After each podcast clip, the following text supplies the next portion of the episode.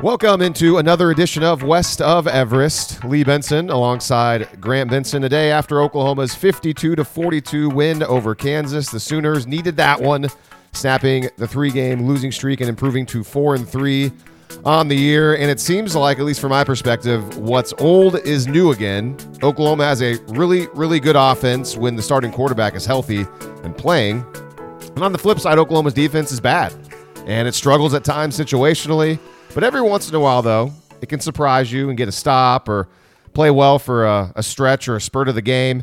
But you know what? That's where we are in this season, and there's no reason to dwell on it because Oklahoma needs wins the best way they can get them, and you can't take uh, take any wins for granted.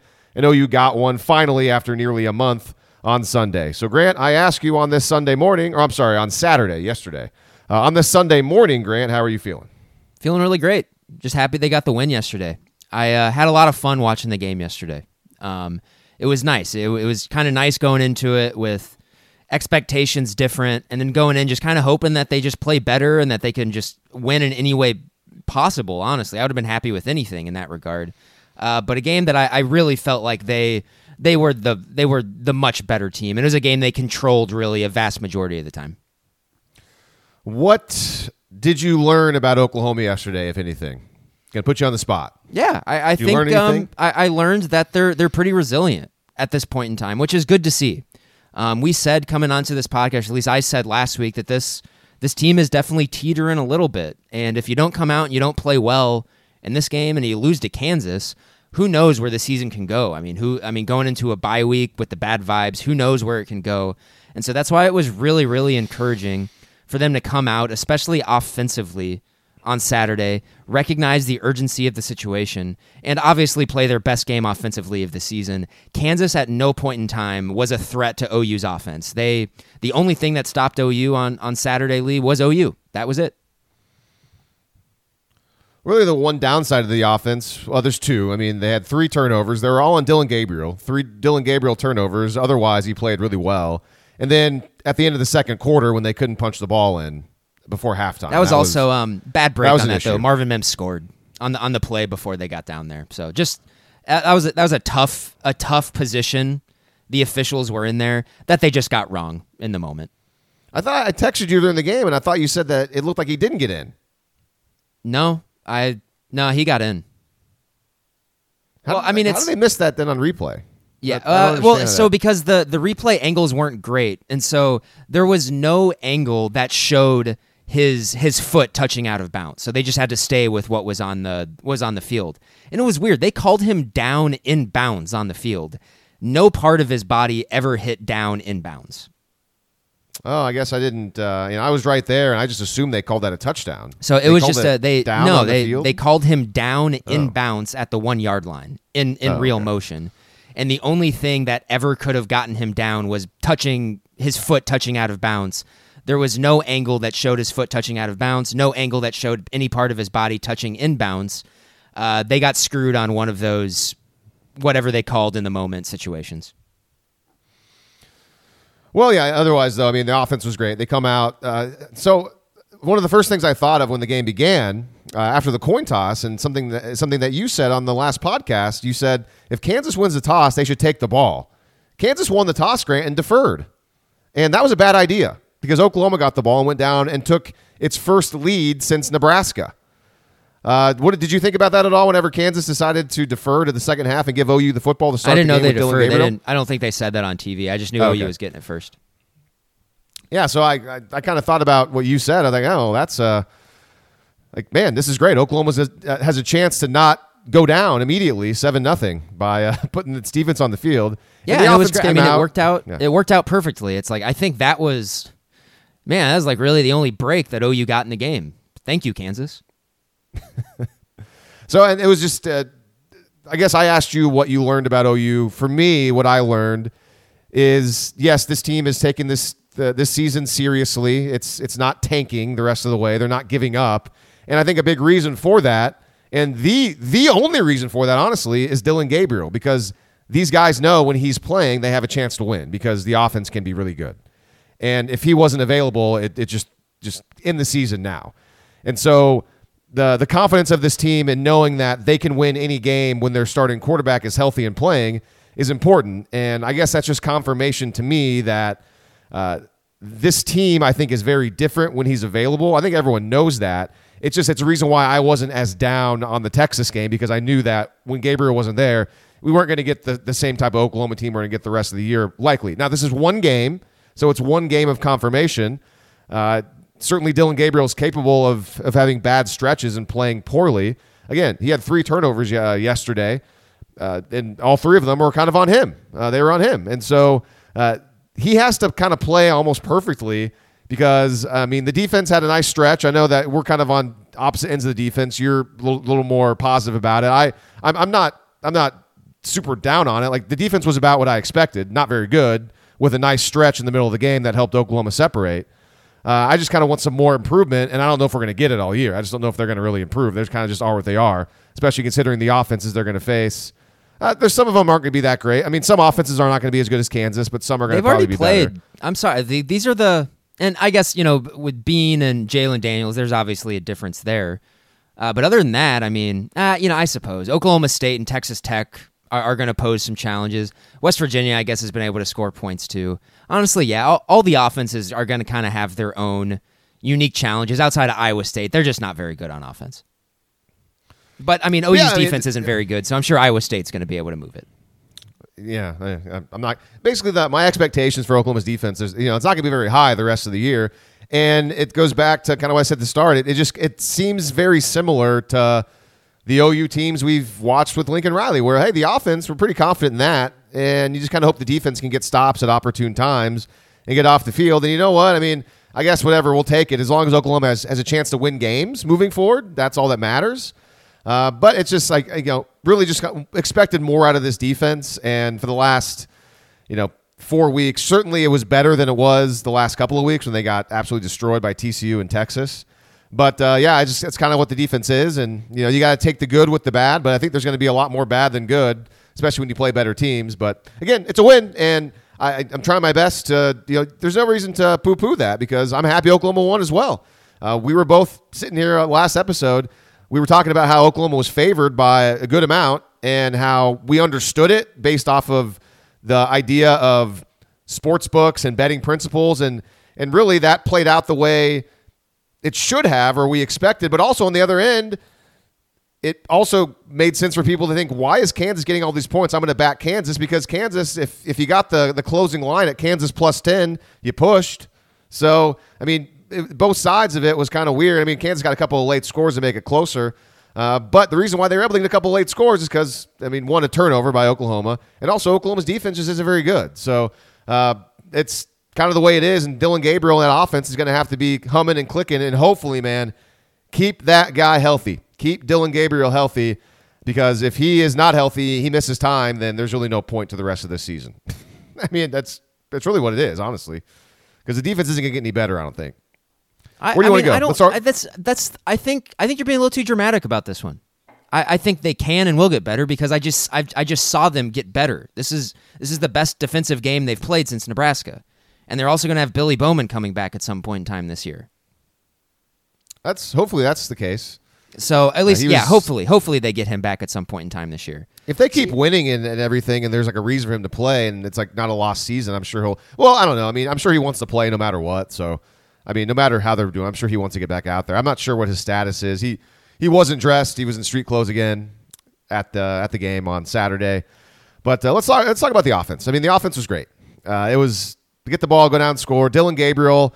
I mean, I'm not an expert on every single team in college football, but he might be the most important player to his team in all of college football. And I, I just I can't imagine a backup quarterback situation as bad as as anywhere else in Oklahoma. I just you know maybe that's just you know I'm close to the program and we've seen Davis Beville and uh, the fact that nobody else has played it's been so so so bad. And then when Gabriel does play against Kansas, it's it's great. They go over 700 yards of offense. They average seven yards per play. Uh, Grant, I wasn't wild though about he ran the ball a little bit too much. Like uh, he yeah, had a designed fair. run play that's called fair. for him in the first drive. Yeah, not a huge fan. Been, and one of the you know one of his fumbles came on on one of those things too. So Um, there, like there was, was, a, couple speed there. option kind of look. Th- There's Yeah. a couple like I mean, if he's scrambling, that's fine. I Yeah, mean, oh, yeah, whatever. yeah, yeah, yeah. Like you got to do what you got to do to get yard if you're scrambling. But yeah, kind of like the designed ones. Yeah, not a huge fan unless unless their logic literally is, hey man, we can't control injuries. We just got to run our offense. And Sure, and that's that's probably it. It just I think back to, and I'm sure you remember this as well, because maybe we discussed it on the podcast here and there. There was times, at least once or twice last year, if you look back at the numbers, Jeff Lebby ran Matt Corral a lot, A ton. and I think it got it got him banged up last year. And I mean, he ends up getting injured in the bowl game when Lebby wasn't even there, and that was you know didn't I don't think it had anything to do with him running. I think it was him uh, against Baylor doing something. I mean, like pass. I don't know, but it's just there's a bit of a history there, at least based on last year with Matt Corral. And Matt Corral's a much better athlete, I think, than Dillon Gabriel. He's a much better runner. But I mean, that's part of the offense clearly. And moving forward, it's like, yeah, that's part of the offense. They got to call those plays here and there. I mean, it certainly worked out. I think it was late in the game when they were running the clock. I think they, they called Gabriel. He have a zone read. He went out the pocket and ran and slid. That was great. Got the first down. I think that might have ended the game th- for them to, to run the clock out and take knees. But it's just, you know, like the way we saw the team play without him, it's, gosh, he's so important. But, you know, I mean, they're going to run the offense. Dillon Gabriel said all the right things after the game. He said, hey, it's football, man. I only, I didn't even think about getting hit, really. It's just, you play football, you know you're going to get hit. That's a violent sport. That's that's what it is. And so I liked his attitude afterwards. It's, he wasn't even thinking about, you know, getting hit against TCU. He knew, you know, that's part of the game. And he's back. He's fully healthy. They said there was a chance he might have been able to come back against Texas, but the doctors and trainers and everybody they were looking out for him, and they said nope, we're going to wait another week. And so he passed everything with flying colors, and so you hope he's good to go for the rest of the year. And uh, anyways, that's just that stood out to me a little bit. Couple design runs because he's just so so important to this team right now. Yeah. him getting injured just would be such a deflating feeling for obviously the fan base, but also I think the team. The team would be very deflated. Yeah, and I think um, I, maybe one of the reasons why you know there's a little bit of more pep in my step is that after the game yesterday, Lee, it's like I do. If if Dillon Gabriel is there and playing, OU does have a chance in in every single game they play the rest of the season. And that's It's a just good I mean feeling, that's and, and the team knows that. The team certainly knows that, obviously too, and that that means a lot to everybody. Yeah, and so and and it sucks. It sucks that that's the case. And remember last week, that's why I was so down, right? And a, a lot of it was just the logic of if if you're that reliant on one player from preventing you from getting beat forty nine to nothing by a team that should have lost to Iowa State yesterday at home, then that's that's a really huge red flag. That was my logic, and um, clearly it's a huge deal. It's it's very obviously a big deal, Lee, because this was the first game, Lee, that we've seen OU's offense fully healthy and fully moving really since the Kansas State game. And if you remember in the Kansas State game, Lee, they shredded Kansas State. The only thing that stopped OU Oh, was I remember. was I remember was very bad vividly. was just shooting themselves in the foot. And so now we have we have three consecutive games where OU has been at full strength offensively, where they're getting chunk yardage really easily, actually. And there's dudes open everywhere. I know, and, and that's. I guess it's almost like people were forgetting that because that that that's what made me so so much more positive about the couple the last couple of games without Dillon Gabriel. I was concerned about the yeah, mental where the team was going. Because I you know, and over that was perfectly reasonable. over the last reasonable. three weeks, it seemed like the team had gone into the gutter mentally. Because I, I feel like that was the only rational explanation for why they had fallen off a cliff. And that's totally fair. And and from my perspective, and I didn't have any sort of evidence other than the first part of the season to go with it. My thought was this: is, this is obviously a Dillon Gabriel thing. If they know that if he's not available, what what's the point? We suck. We're we're not good. And to your point a second ago, that is a red flag. The coaching staff needs to have better players behind him that can actually play competent football whenever their starting quarterback goes down. You have to have that, and that's on the coaches. The, the roster behind Dillon Gabriel is bad. It's really bad, clearly, unless somehow General Booty and Nick Evers are actually better than Davis Beville, but for some reason they're just not showing us those guys or they didn't show us those guys, which doesn't make any sense to me, even though some people I think want to bring that up or think that's like some sort of theory. It's it's bad. So that is not a good thing. And so in my mind, my, my I just I wanted to see it. And it's one game again. It's one game of confirmation when Dillon Gabriel's out there. I wanted to see that how the team played, and they played well, especially on offense. And, and the defense definitely responded and seemed like they could you know, the defense knew that the offense was going to have their back. And so, again, we're, we're one game of sample size after the, the huge free fall of the TCU and the Texas game, and to some extent the Kansas State game. and it's good. So what's going to happen? They're going to have a bye week now against Iowa State. They're going to go in there with some confidence, some positivity against Iowa State, knowing, hey, Dillon Gabriel, he's here. We can win this game.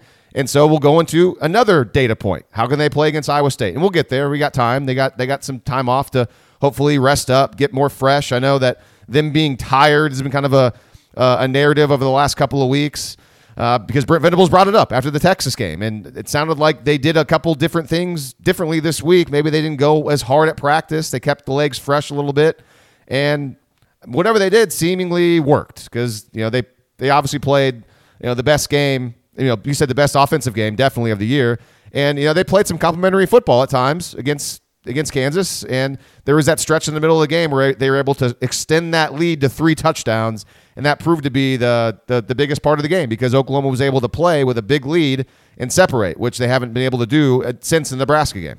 And they did, and you know, I, I think we all wish they would have separated more. But maybe that's just a thing that we that we look out for this season. Maybe that's something that they're able to do later on. And so, yeah, I mean, we talked about it a little bit before we we hopped on to record, but the win yesterday looked a lot like a Lincoln Riley win, you know, from from 2018 or from 2017. It really did. And after the last three weeks, after losing three in a row, I'm okay with that. Whatever this coaching staff has to do, whatever they've identified what they need to do to win games this season, is what they should be doing. I don't want them to be forcing stuff that they want to do later on right now. It's much more important to win right now. And if they have to win like a Lincoln Riley team, they need to do it. Oh yeah, and I think there's no question that as much as we want to wonder, like, okay, is is Brent Venables trying to do things to get his team ready for the future schematically, and you know, is that going to make it difficult on them to win now? I I don't know much about that because to me, the, the defensive side, like, yeah, like you can tell me because I I, I got to go back and track it. I, I know the first series Oklahoma defensively. They were in four down. They had four down linemen on the field the entire series. Was that their? I mean, that, I'm gonna guess that was their base defense yeah, all game. It was. So they, a lot of their formations on defense were. It was really similar to the Kansas State game. So then it makes you kind of wonder moving forward. All right, is is that a uh, you know, Brent Venables will tell you every single game they'll figure out whatever whatever set whether it's you know the the three down look the four down look, whatever gives us the best chance to win going against that particular team. I mean, uh, again, like I don't know if there's been yes, you can look at the first couple of games and like the four down lineman worked really well, and then the TCU game, the Texas game, it was a lot of three down linemen, and, and it didn't work very well. And at times against Kansas State, when they had three down linemen, it was hit and miss. Uh, there wasn't really a whole lot though of evidence that one was that much better than the other, to be honest. But except for the four down lineman had that success in the first couple of games, and now they went to it against Kansas and yeah, I mean, they got some stops here and there, but Kansas still was able to get some yards and points and here and there. So, point being, I wonder how how it's going to work out the rest of the year. I'm sure, you know, honestly, I'm, I'm not talking myself into it. I'm sure it's going to be probably the same. Like, whatever Brent Venables thinks, if it's a heavy passing offense or something like that going in, they're going to probably try to run more with three defensive linemen on the field and get that going again. And, uh, I, but, anyways, I don't know. Uh, what was I trying to get to? Oh, the main thing is the offense. If the offense is is good, Oklahoma's gonna have a chance to win.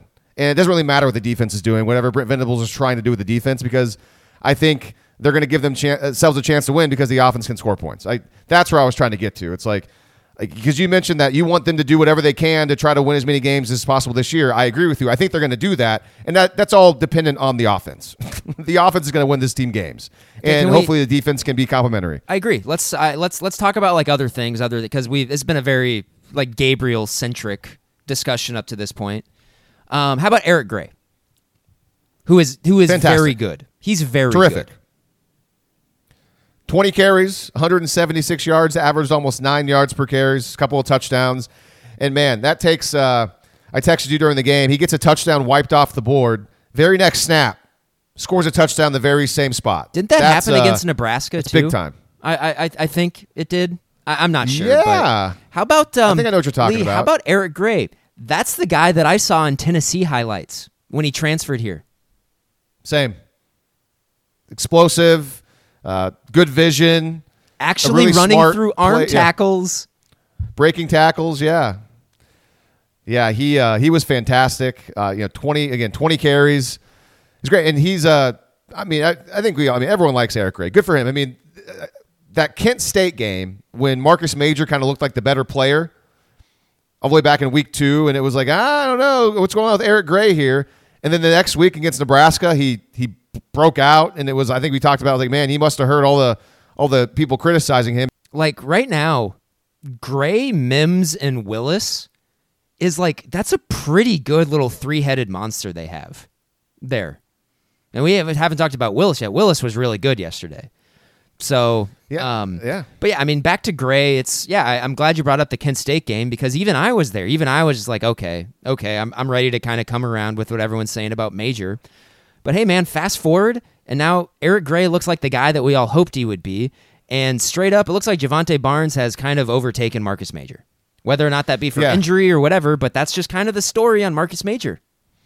Yeah, Jovantae Barnes had 21 carries yesterday. He had one more carry than Eric Gray. Didn't do a whole lot with it only 69 yards rushing. I mean, only 3.3 yards per carry. Did have a couple touchdowns near he the goal line. He felt pretty productive though. Like it wasn't a bad 69. You know what I mean? Like he was always kind of well, falling no forward, was always going yeah. forward.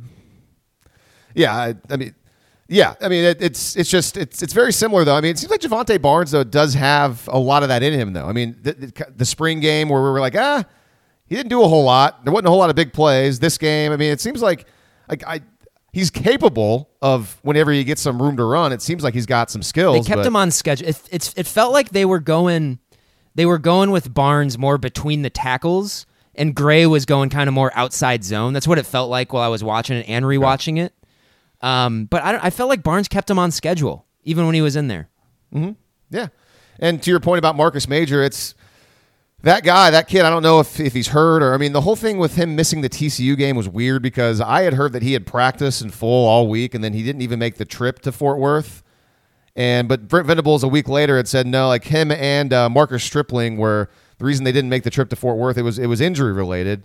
I don't know. It it seems like every time Marcus Major has any sort of chance to potentially grab himself an opportunity, he just finds a way, whether it's I don't know his own doing or injury, I don't know, to to fall out of favor. And now he's back, seemingly. I don't know if he's even third string. I don't. I mean, it was just basically two guys. It was it was Gray and Barnes yesterday. I know Major was there. He was dressed. He was ready to go. So that's just it's kind of unfortunate for him, man. Like is he's he's been in Oklahoma now for a long time. He'll kind of go through spurts and look good, but then he can't sustain it. He can't be consistent. So I mean, it's a long season. Who knows? I mean, I'm sure he'll get some opportunities in this offense. We talked about it a million times in the offseason. Maybe not a million times, but we bring it up here and there is that in Jeff Lebby's offense, there's there's a lot of carries to go around for a lot of people if you're if you're willing to get them and you're there. But Gray is so, Gray is clearly the feature back of uh, of yeah. this offense, and um, I'm glad. I, I don't know where I would put Eric Gray. Like I remember coming into this season thinking sort of like Eric Gray's ceiling was like was basically Brennan Clay uh, from the early 2010s. Yeah, he's he's definitely better than Brennan Clay. I um I don't really know where I would put him at this point in time, but he's man, he's good. Maybe maybe he's more Damien Williams is a good comp for him. Very nice. How about the receivers? You brought up Willis, but let's talk about Marvin Mims. You texted me. It was I texted you had, 17 targets. It was actually 16. But 16 targets for Marvin you. Mims. Just thank a round of applause. Thank you so much. He caught nine of them, 106 yards. Uh, we talked earlier about the touchdown that you said should have been a touchdown. I thought it was a touchdown too. So should have had a score. And um, it's just, yeah, you said it. You said just get this guy some target, pepper this guy with targets, and they did. And that just keep it going, keep it going. Give that guy the ball. They started the game player, with man. a with a go route to him, and with a perfect throw would have been a touchdown. And they also, um, you know, Gabriel missed him again where he had a couple of steps on a guy where it would have been a touchdown. I think that was in the second quarter. So, I mean, dude is open. Dude's, I mean, oh, it's awesome. Yeah, I'm, I'm just glad that the that the the game plan existed to just get him the ball as many times as you could. And there are a few times, man, where he was open too, and Gabriel just missed him. And yeah, I mean, I know a couple of people have said it in the last couple of weeks. You got to reward this guy for I mean, he's a really talented player, and he stuck around. He didn't. He didn't leave. He didn't transfer out, and he he wanted to stick with Jeff Lebby in this offense, Dillon Gabriel, because he's he knew he was going to get a lot of targets and a lot of chances, and he was the first few games, and then yeah, Kansas State still a little bit, but then the last two, obviously without Dillon Gabriel, it's been it's been a trying time, not just for Mims, but for every single receiver on the team. And you know he wasn't part of the Texas game plan with the Wildcat. Marvin Mims wasn't. And so now he comes out, he's super fresh, and boom, they target him. They throw the ball around on the field. Good, keep that going. Get that guy at least, you know, get that guy at least 10 targets a game, if not 15 a game. He needs that. And they, they do. And, I mean, they need to throw him. They need to try when they recognize the man coverage. They do need to just try three or four of those go balls to him a game. They they're they're gonna hit on him eventually. They're gonna start getting hot with him eventually because it's been open a lot this year. No doubt, and just and let him go make a play. If even if sometimes he's not open, let the guy try to make a play. Sometimes the best receivers, you just you, you trust them to go up there and and even if it's not there, maybe they can knock the ball down, turn into a defensive back or something. Yeah, maybe if it uh, really is just one on one coverage, maybe Gabriel kind of underthrows it a little bit next time. See if he can actually go get it, make a play, force a PI. Yeah, Gabriel doesn't implement the back shoulder a whole lot, does he? He that's not a, really part of his game, or at least part of this offense. He underthrew Farooq on a deep ball, and it it forced them it forced the the Kansas defensive back into a tough position and they got a, yeah. they got a, a, flag thrown. It probably was 50-50, but slowed down it, it it looked like it was interference, but tough tough spot. You mentioned Brayden Willis earlier. He had a quiet 5 for 102 and a touchdown. Uh, to me it was just like, "Oh, he he was over 100 yards in that game?" Huh. He had okay. a lot of those. He was open a lot over the middle of the field on kind of some of those RPO looks. Kansas, man, they they left the middle of the field open all day. It was like OU, OU's defense. So yeah, Willis. I mean, uh, a week after being the Wildcat quarterback and taking a lot of punishment between the tackles, now he's turned back into a, a pass catcher. Very good stuff. Very good stuff. This is kind of the Brayden Willis with his with his athleticism, his build. He looks like a Greek god, you know, when you see him around. He's such a big dude, and He's super. Uh, he's just jacked. He's jacked, man. He's big and he can run a little bit. This is kind of what we were hoping to see him do for all those years. You know, with I mean, not necessarily under Lincoln Riley because I mean, like it's just that offense, but he just never had really broken out. We'd seen a couple of times where he would, you know, kind of break out. Like uh, that. I know you always bring up that play against. Uh, I can't remember if it was TCU Tech or West in Virginia. 2019. TCU, yeah, like where he like caught a ball and like reached over the pylon, scored. It's like he shows these bursts of athleticism and playmaking ability, but then he would disappear. And now, consistently here in this offense, obviously, again, with the caveat, when Dillon Gabriel is available, he's showing off what he can be. And so, you know, Brayden Willis is a guy that I'm sure he's very happy that he made the decision to uh, not that I don't know if he would have gotten drafted. I'm sure he wouldn't have gotten drafted if he would have gone to the NFL. Like he needed to come back for another year, he could, and he's making the most of it. So that's good for him. Yeah. Whereas now he definitely wouldn't have been drafted if he would have gone this year. Whereas now it's probably it's and I who knows if if right now he's done enough to get into that conversation. But I think he's at least in the conversation. It's it seems like it's possibility.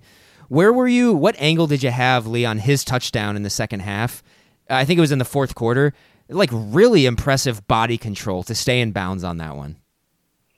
I think that came right to me. I believe.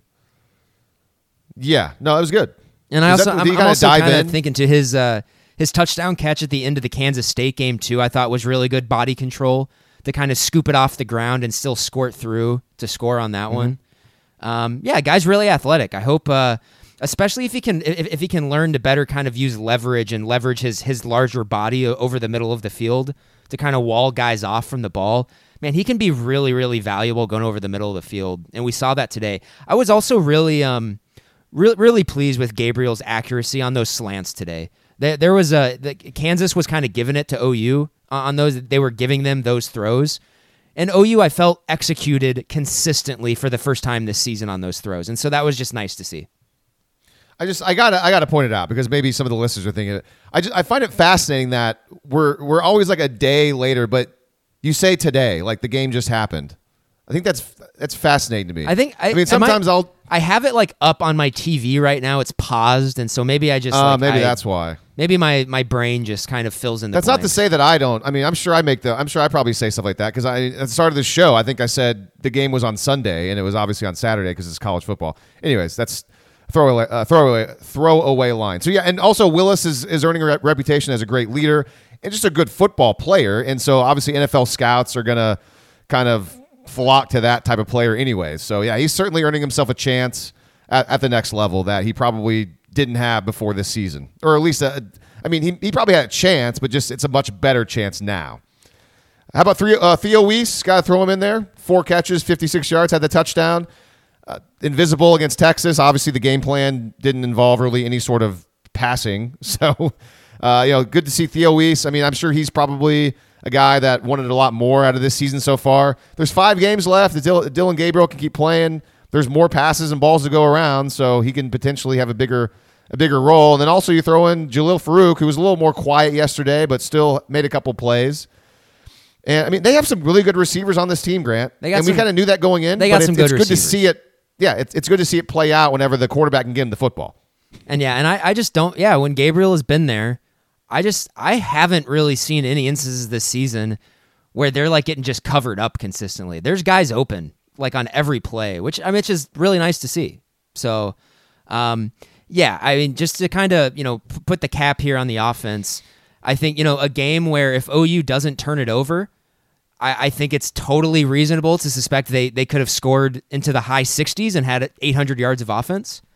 Um, nothing was really stopping them in that game, and I, obviously it, it gives me a lot of confidence, kind of moving forward, or at least more confidence moving forward, because you know, Lee. I mean, health withstanding if they have a game where they're where they're coming out and they're not shooting themselves in the foot, I mean, they're going to have a couple of more blow up games on offense where they're just not being stopped, and um, hopefully we see that materialize. I do want to before we put the uh, the cap on the offense. A good way to end it.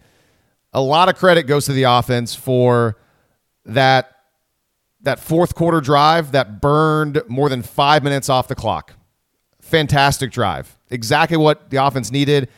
You couldn't have drawn it up really any better. I mean, they kept getting the third down and short. Like they were able to run the ball, run the ball, get the third down, which obviously took more time off the clock, and then pick up that third down and short every single time, it seemed like.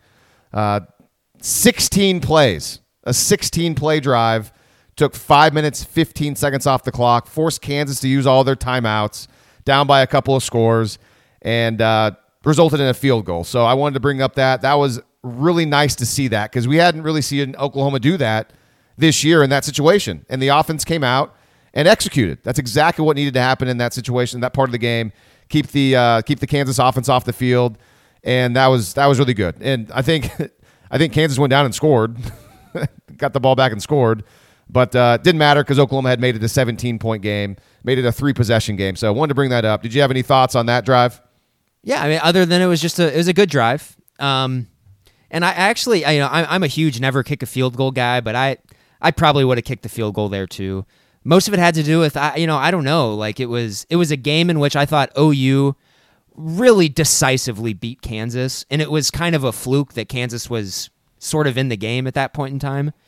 And I, I, I kind of liked the logic better of I don't know. Don't don't give Kansas kind of an opportunity to make sort of a, a crazy play here. Maybe go up by three scores and actually end the game. Um, and that's what happened. And after Kansas scored, Lee, OU had another. They didn't give the ball back to Kansas. OU was able to keep the ball for the next three and a half minutes, uh, which was which was really nice. Uh, OU's offensive line won this game in the tr- in the trenches decisively. I mean, it was not even. Gabriel got sacked once uh, but that was the only time he was under pressure the entire game, it felt like. Let's turn the page over to the defense. And, uh, you know, I, a lot of credit to the defense for, uh, I know you, you brought it up to me before the show that it was, you know, seven of nine series where they got off the field. And that is good. I mean, I, I think it was, you know, the, the four straight where they were able to, you know, after Oklahoma's first turnover, after, after Gabriel's after the fumble, the defense bowed its neck and got a three and out, and that was huge. And two Oklahoma consecutive three and outs, back to back three and outs. Then the C.J. Coldon interception, and then another three and out. So the, that four series uh, stretch there, where the defense was able to get uh, get Kansas off the field. By the end of that, it was thirty-five to fourteen. Boom, fantastic. Uh, and you know, C.J. Coldon, your guy, gets a, a really nice interception. It seemed like he played a lot more. I don't think he started though. He did I'm not. And correct, honestly, I, think, I was going through. He didn't play a lot in this game. So I haven't had a chance to go back and rewatch it. So that's I'd be surprised of, if he had like more than fifteen. Woody Washington snaps. was how many? I'd be surprised if he had more than fifteen snaps. Interesting. Uh, so yeah, I mean Woody Washington was back at corner. It looked like so they, they went back to Key Lawrence, I think, and and Justin Broiles back back at safety for most of the game. It seemed like Key Lawrence was everywhere. It seemed like he might have had a good game. Key Lawrence had a good level. game. He did. He was um, really Lee. I, I I can't really pick out anybody who uh, the linebackers were were atrocious in coverage. I, I think that's the that's the biggest glaring thing that you can come across because the defensive backs were good. I thought they were tight in coverage. Key Lawrence did a pretty good job in in in uh, in run fits. Um, I don't know, man. I mean, there was. Uh, I, I thought the biggest issues were, were, were linebackers in coverage, and then just instances of just no push on the defensive line, especially trying to get after the uh, get after the passer. DaShaun White also had an interception, and it came from film study. He was talking about that after the game. He was anticipating in a certain, uh, I think it was the the certain formation they were in. Uh, he was expecting them to either run a stick route or a slant route, and he said he was trying to kind of uh, make it look like he was going to go one way and bait the quarterback into a throw, and he did. And that was, you know, you know me, I'm a big film guy. I, I like to hear guys talk about how they saw something on tape. And uh, so that was good to see DaShaun White get a pick there in the cheetah position. And that was right after he made, uh, as after he, he batted down a pass on a swing pass, the play right before that. So two really good plays by DaShaun White. And of, of kind of the, the few bright spots this season, DaShaun White still continues to be one of them. He's had a good year. He uh, and David Ugwoegbu tied with the team lead in tackles. Each of those guys had eight tackles. Ugwoegbu had a couple TFLs in the game, and I also had a sack in the game as well. So uh, it's just, I, I guess the defense. I will give them credit for that four play stretch. Yeah, like seven out of nine series of not giving up points. They get credit for that too. But uh, I, I, feel like I didn't learn a whole lot about the defense. They kind of are what they are. Uh, I'm happy that they were able to at times make plays, but I'm just yeah, I mean, there there can always be improvement, and you hope for that. But how about Kansas this? has a good offense. How about this? This is this is full on half glass full. They have had two consecutive games, and I know they lost forty nine to nothing last week. They have had two consecutive games where they have played better on defense than they did against TCU. Yeah, okay, that's that's good. I like that. And, and I haven't rewatched you know, the game back yet, and, so and maybe it's hard to say I, it last rewatch, week, right? Yeah. But they did play better last week against Texas than they did against TCU, and they they played way better this week than they did against Texas. I, I, I think there's a lot of plays that OU made in this game. There's still some things that they obviously need to clean up. Giving up 42 points is is never like good. But also, there's a few instances where you kind of got to take your cap off to, to Kansas for making really good plays. There's a few instances where OU did kind of force Kansas to be perfect in high leverage situations, and they were. And sometimes you just kind of have to be like, okay, oh well. Hopefully next time we can get more pressure on the quarterback. So um, I don't know, man, and I, I I do just go back to that after the the, the Gabriel fumble at fourteen to fourteen. OU forces Kansas to go three and out, and from that point forwardly, after OU fumbled, the Sooners took complete control of the game. And a lot of it was it wasn't just on the back of the offense. The defense absolutely helped. Because after Dillon Gabriel fumbled, from that point forward, seven of the last nine drives, Kansas did not score a point. That's huge. And the game was over in that stretch. The game was over. See, you keep saying the game was over. I I never. It was. They were. I, I guess so. Maybe I'm being a little hyperbolic in the sense that yes, if Kansas would have would have gotten some bounces here, here, you know, here or there in the fourth quarter, they could have gotten into the game. They could have cut it to single digits, but they didn't. And I'm sitting here for for Kansas to stay within sort of striking distance. A lot of stuff had to go their way, so it was kind of a fluke they were even there. I'm just saying OU was clearly the better team. In that in those bit in, in those nine drives, OU really separated and took complete control of the game. Yeah, I agree that yeah. And that hasn't happened to Kansas this season.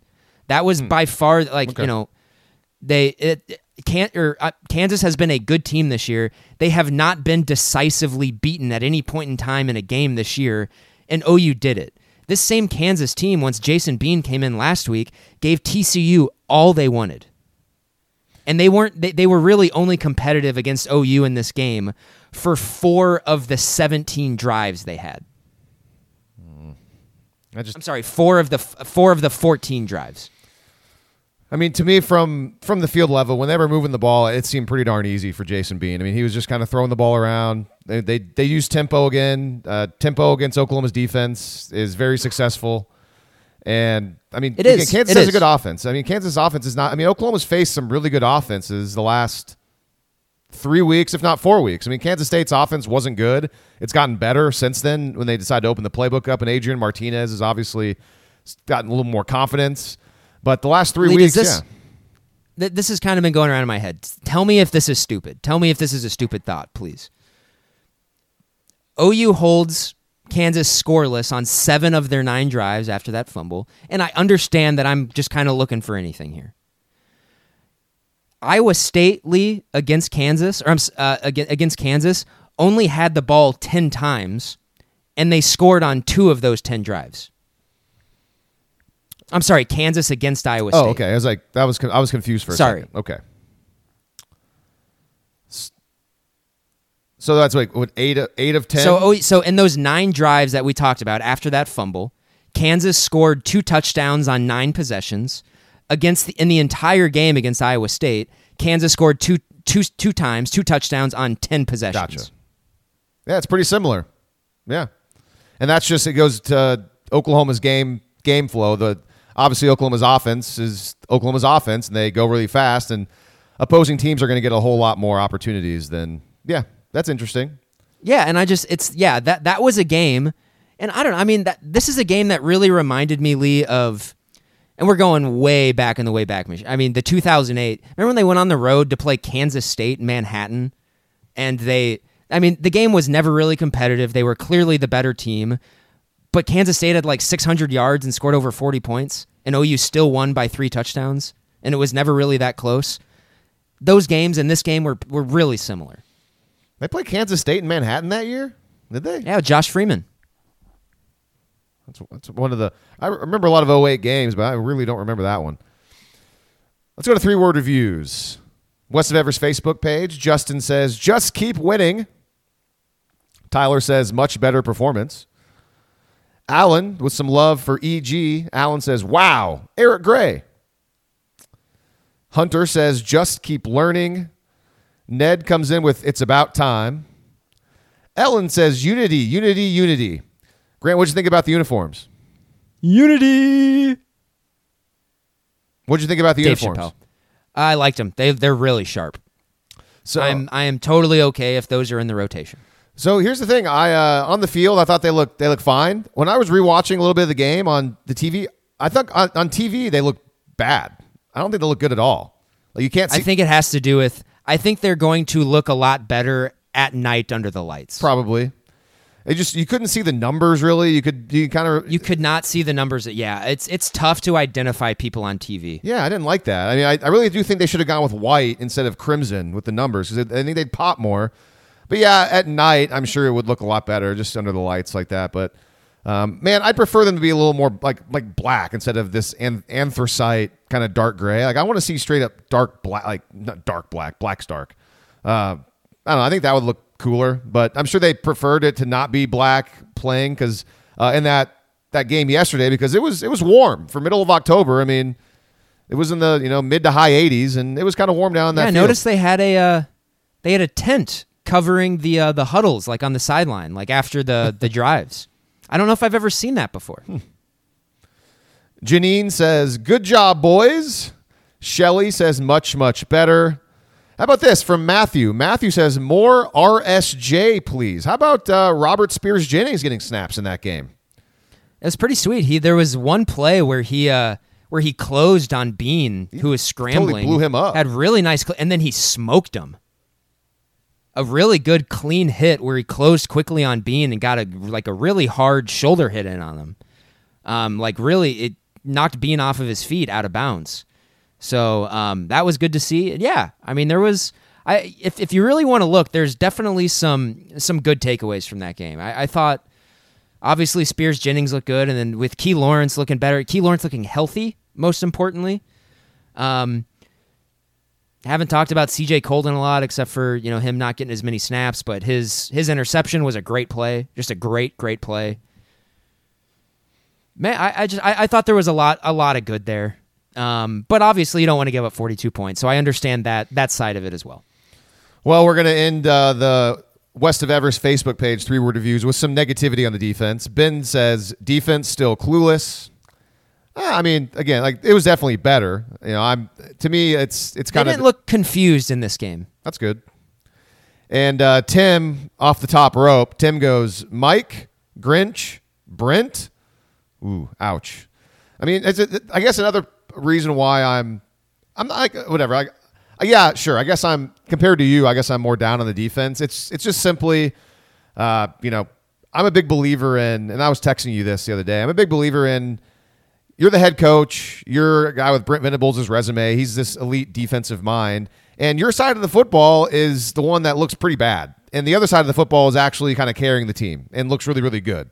If it was flipped and Lincoln Riley's offense was playing like trash and Alex Grinch's defense was keeping USC in games and holding teams to a touchdown or you know a touchdown and a field goal and, and USC was barely scraping together 17 21 points this year like people would be killing Lincoln Riley but no the offense there is really really good and so that's a, that's another reason why I guess the way I feel the way I feel is like they also don't have they have like entirely new personnel on the offense at USC though as opposed to yeah at OU it's it's all I, the same. I agree with you. Like I, I OU's defense should be better this year than it has been. It it really should be, but it's not at this point in time. As you can tell, I've I've totally recalibrated my expectations. Sure, and that's that's. I'm just that's happy cool. they won yesterday. Yeah. and they got some high leverage stops when they needed them. Oh, don't get me wrong. I'm happy they won as well. That it's. I kind of you know like I I wanted to say on the podcast last week that you know, if you know, we expected Gabriel to play, I kind of had the same feelings I did against you know going to the Texas game. Like if, if Dillon Gabriel plays, even though we're seeing Oklahoma play like trash, like I still I kind of think they're going to win. But it's kind of crazy even to even think that though with the way they had been playing the last couple of games, even if Dillon Gabriel was able to play, because like I don't know what I'm going to get from this team. I'm not going to pretend like I know. but now at least seeing one game with him back healthy, it's like all right, there's at least that one sample size. It was a lot similar. It was pretty close to what we saw the first four games offensively whenever Gabriel was playing. And so I think, again, that's five games now.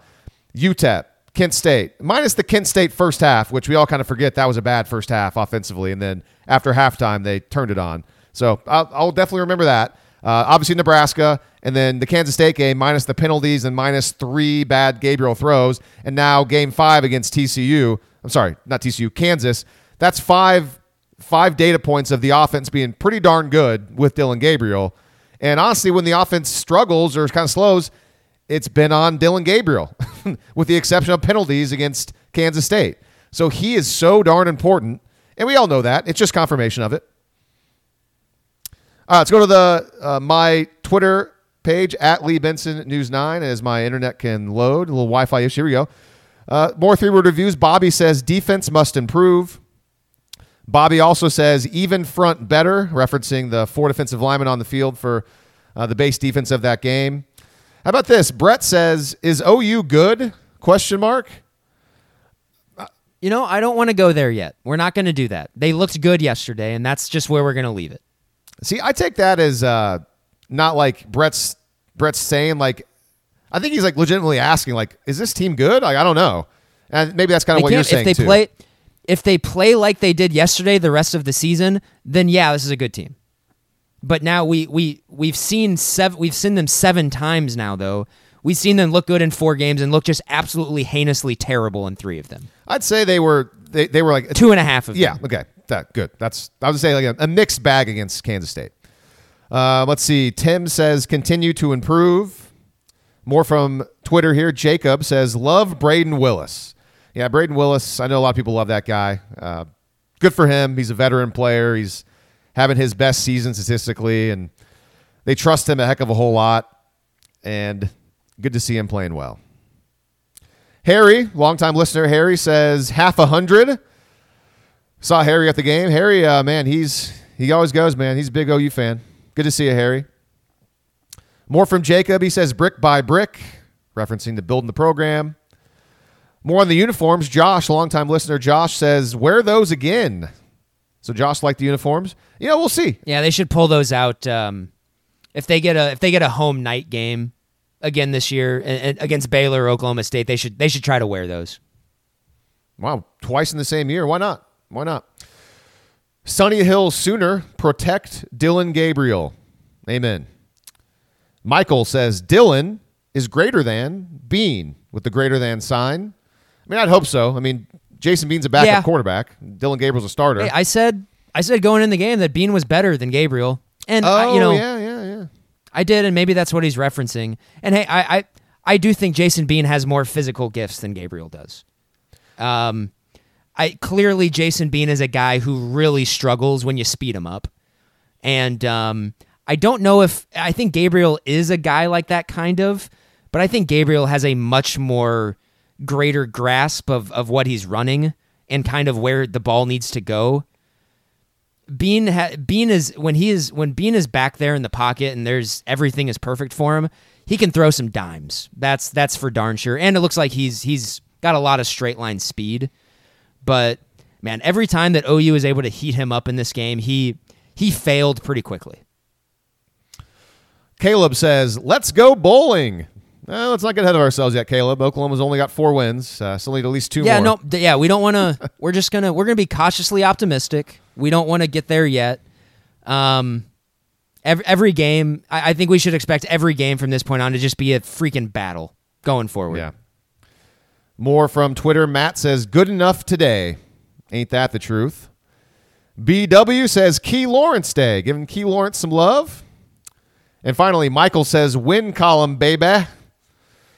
So, not as many three word reviews this week after the win as uh, after the disaster in Dallas. Eh, disaster in Dallas. Huh, kind of like that. Uh, which is which is fine. You know, I, everyone I'm sure is very happy with the W. And now a week off. I know like open weeks, bye weeks are always tough because you're like, yeah, you want to you want to watch OU football every single week if you can. But uh, at least for me personally, you know, working in the media, I actually don't mind the bye weeks because it's it's a little more. It's like a deep breath for me I know you guys don't care. You guys don't care at all about that, but it's true. Uh, where are you now with uh, you know, Grant as a fan? Where are you now with bye weeks? How do you feel about them? Um, I you know so they don't bother me as much anymore because time moves so fast now. So they, it just doesn't bug me as much as it as it did you know 15 years ago, if that makes sense. Yeah. Um, whereas now I'm kind of looking at it more on the bright side, where it's just like this is just a really good time for the bye week to come for OU. They need to they, they need a week off playing seven straight to start the year is is a lot, and uh, I'm really glad that they they're going into the bye week uh, uh, on a good note. So, and for me, I'm just kind of like, ah, honestly, it, it'll be a nice little week where I can maybe get away. I can go out and do something outside on maybe the last nice week of fall in Minnesota. So that's kind of how I look at it now. Good stuff. Yeah, I mean it's good. To, I mean, heck, last year their bye wasn't until I think after nine games. I was talking to Josh Calloway on the field yesterday. I think that's what Josh reminded me of that. Uh, it was was it was it before the Baylor game? Halloween or, weekend, I believe, was their bye last year. So yeah, I mean they they went even even further last year without a a bye. So yeah, it certainly comes at a good time. Hopefully, uh, the momentum gained from this win is one of those things where it's like you know sometimes after a big game like a you know offense plays so well, you're like ah I want to get back out there and play again in this situation, the way they've been playing, hopefully this actually does benefit them. They can rest, they can go into the bye week with that positivity. And the offense is going to need everything it can get because, I mean, I don't think Iowa State's very good, but the, the defense is very good. Iowa State's defense is good. Uh, the offense, again, I, I, don't think the offense is very good. I don't think Hunter Dekkers is very good, but Oklahoma's defense isn't very good. So Iowa State's offense should probably plan on having some decent success. So Oklahoma needs all the time it can get, especially going on the road to Ames for the first time since hey, the last time they were there, Grant, they lost in 2020. So they did.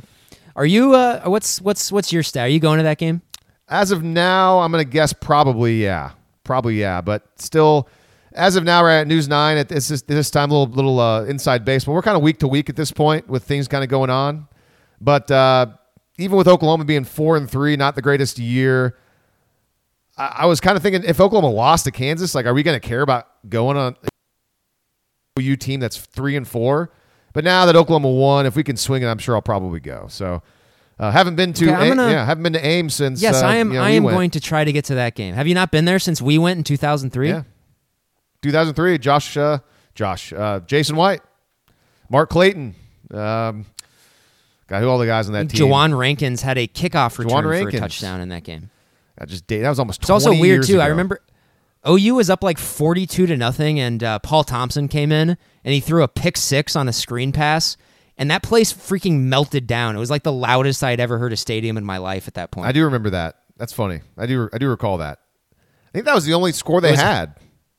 Yeah, I mean, yeah, I think the final score was like fifty-two to nine or something.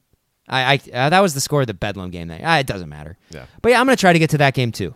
I think Iowa State uh, also has a bye this week, so uh, Oh, interesting. both teams will be coming off of uh, coming off of a bye, and uh, Iowa State should have beaten Texas yesterday in Austin.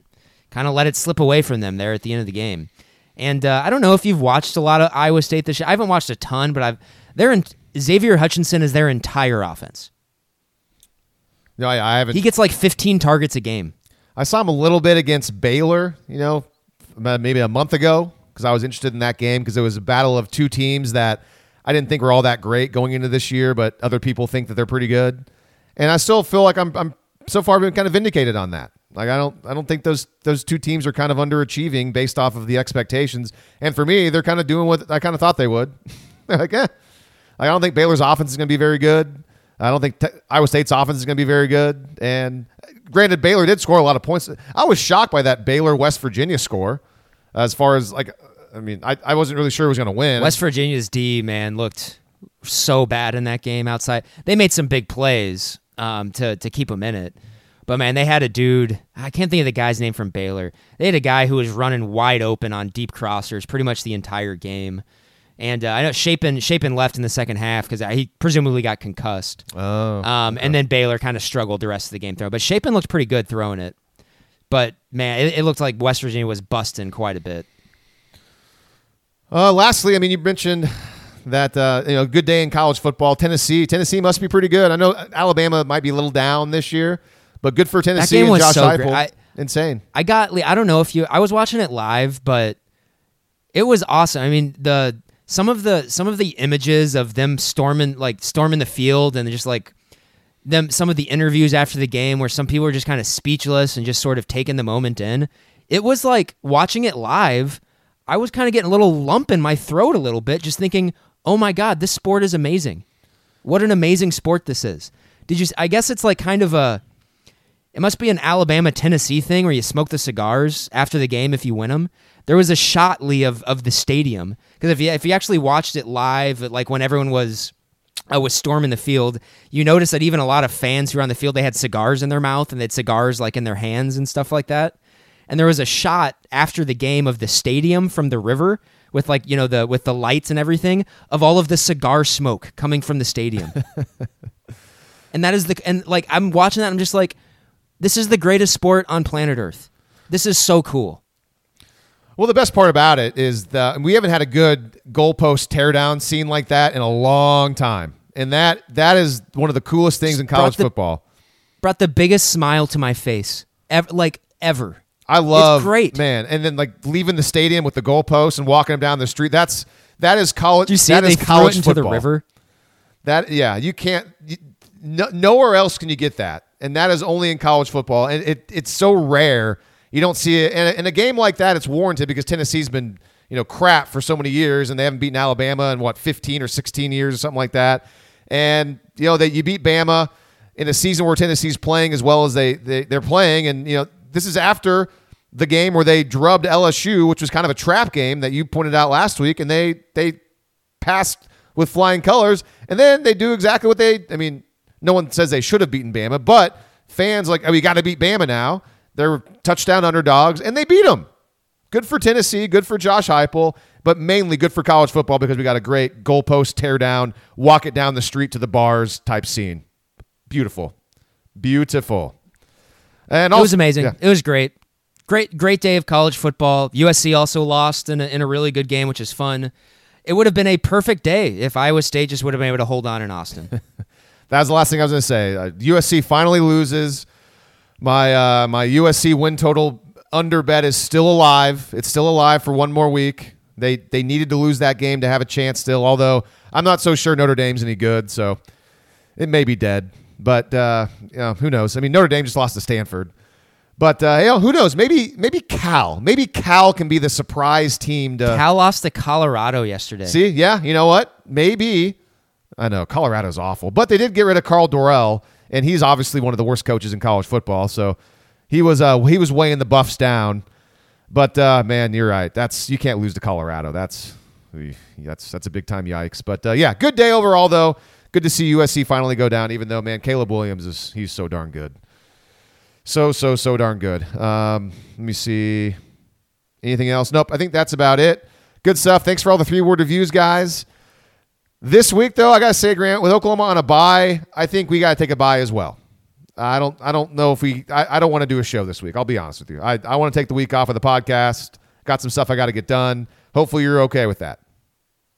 I think I'm. Uh, I think I'm going to be all right with that. All right. I'll. Uh, I'll put it on the West of Everest Facebook page as well, just to remind people if you guys don't listen this far into the show. We're going to take this week off as well with the team, and we'll be back to preview Iowa State in a couple of weeks. Good Oklahoma win. They needed it. It's good to go out on a positive note at least until the next time. Until next time, for Grant, I am Lee. This is West of Everest. If you enjoyed this episode, make sure you subscribe to the show. And if you want to help us spread the word, please leave us a five star review. And also, tell all of your friends who are OU fans about West of Everest. You can listen to this podcast on iTunes, Spotify, Stitcher, and SoundCloud.